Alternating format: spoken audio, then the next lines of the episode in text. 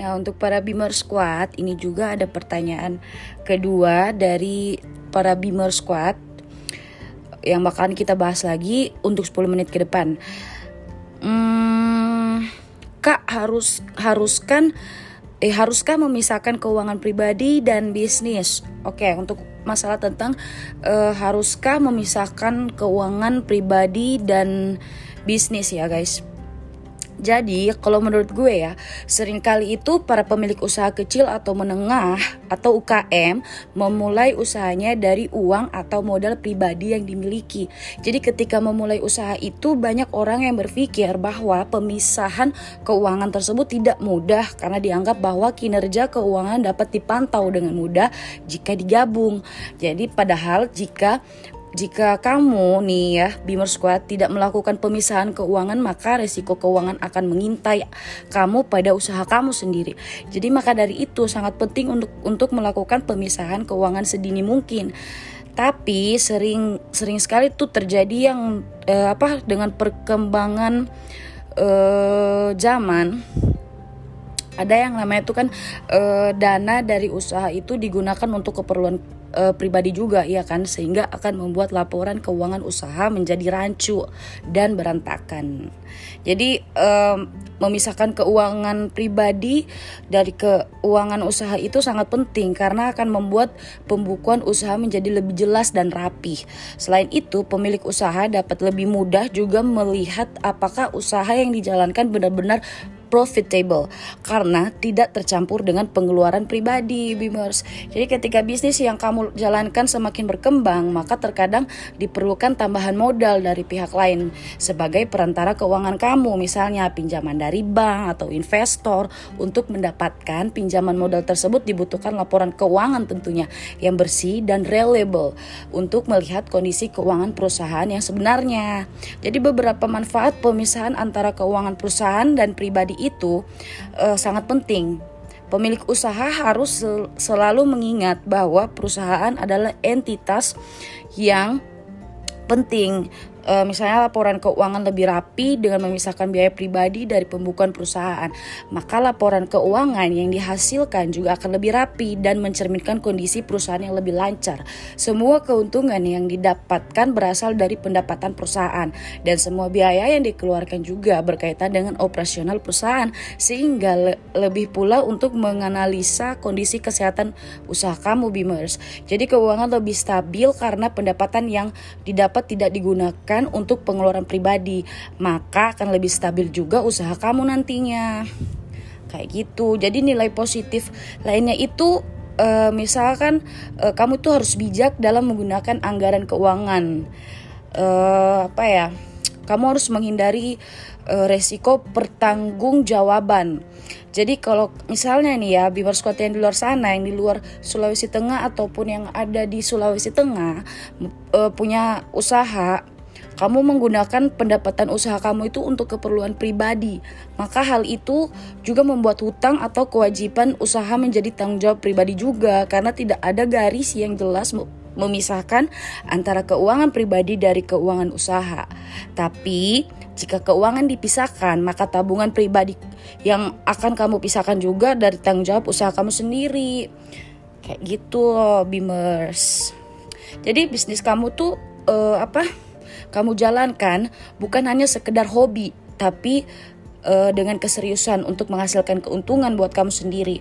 Oleh karena itu, kesan yang ditampilkan juga harus profesional, dimulai dari memiliki rekening bisnis yang sesuai dan mendaftarkan nama perusahaan dengan sah sesuai peraturan yang berlaku. Jadi pemisahan keuangan juga adalah langkah awal menuju usaha yang lebih menguntungkan selanjutnya. Jadi kamu yang ada di luar sana para Beamer Squad yang lagi ngedengerin podcastnya Pro uh, Beamers Podcast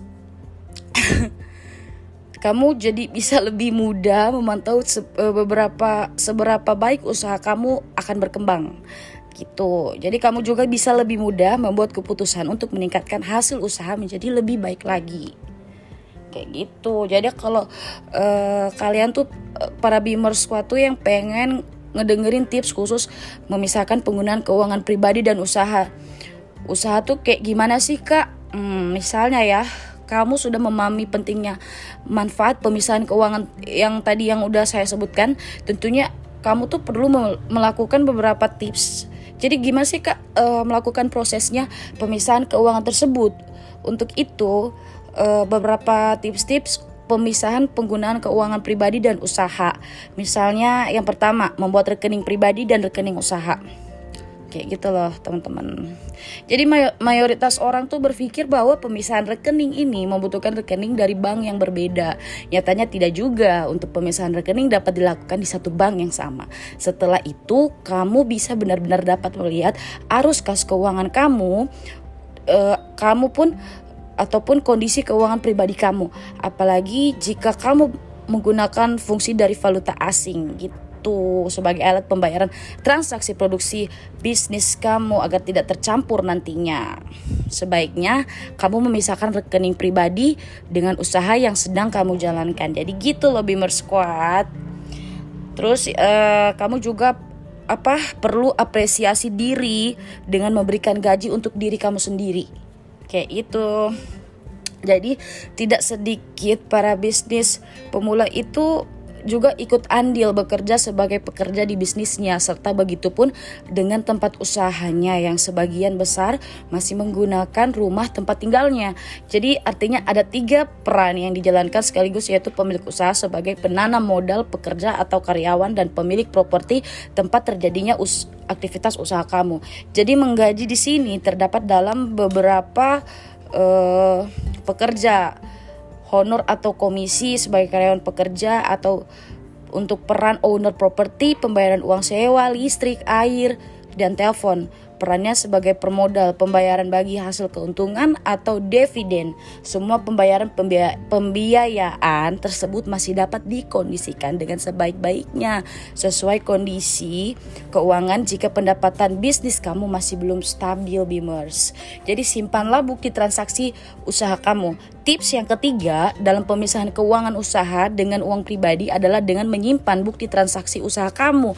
Dengan menyimpan bukti transaksi usaha kamu dengan baik dapat memberikan manfaat untuk kamu ke depan seperti lebih mudah dalam melakukan pengelolaan perhitungan pembukaan di perusahaan kamu. Bukti transaksi usaha yang berbentuk hard copy seperti nota atau kwitansi tersebut dapat kamu simpan di dalam ordner atau map dengan rapi sebagai arsip penting kamu. Kayak gitu. Terus kamu juga harus melakukan pencatatan keuangan usaha. Kemudian kamu melakukan pencatatan keuangan itu merupakan salah satu tips dalam pemisahan keuangan usaha dengan pribadi. Jadi kamu harus lakukanlah pencatatan keuangan dengan baik dan rapi supaya uh, pastinya tidak mudah ya, butuh tenaga dan waktu ekstra. Namun dengan perkembangan zaman, kamu tuh mendapatkan manfaat sistem akuntansi yang dapat membantu pembukuan kamu nanti. Terus kamu juga harus melakukan evaluasi keuangan mingguan, bulanan, tahunan Gitulah para bimbers. Jadi tips yang terakhir itu dalam pemisahan adalah disarankan untuk kamu melakukan evaluasi keuangan. Jadi tiap minggu untuk mengontrol modal usaha kamu serta keuntungan yang diraih jika sudah melakukannya secara rutin dalam mingguan, lalu dapat dilakukan evaluasi kembali secara berkala tiga bulan sekali. Jadi pemisahan keuangan usaha dengan pribadi tersebut terbilang hal yang sering dilakukan para pebisnis nih sebenarnya yang sudah sukses dan berkembang berkembang. Jadi hal tersebut bermanfaat bagi mereka untuk bisa mengevaluasi kondisi keuangan mereka selanjutnya. Kayak gitu loh para Bimers, oke? Okay?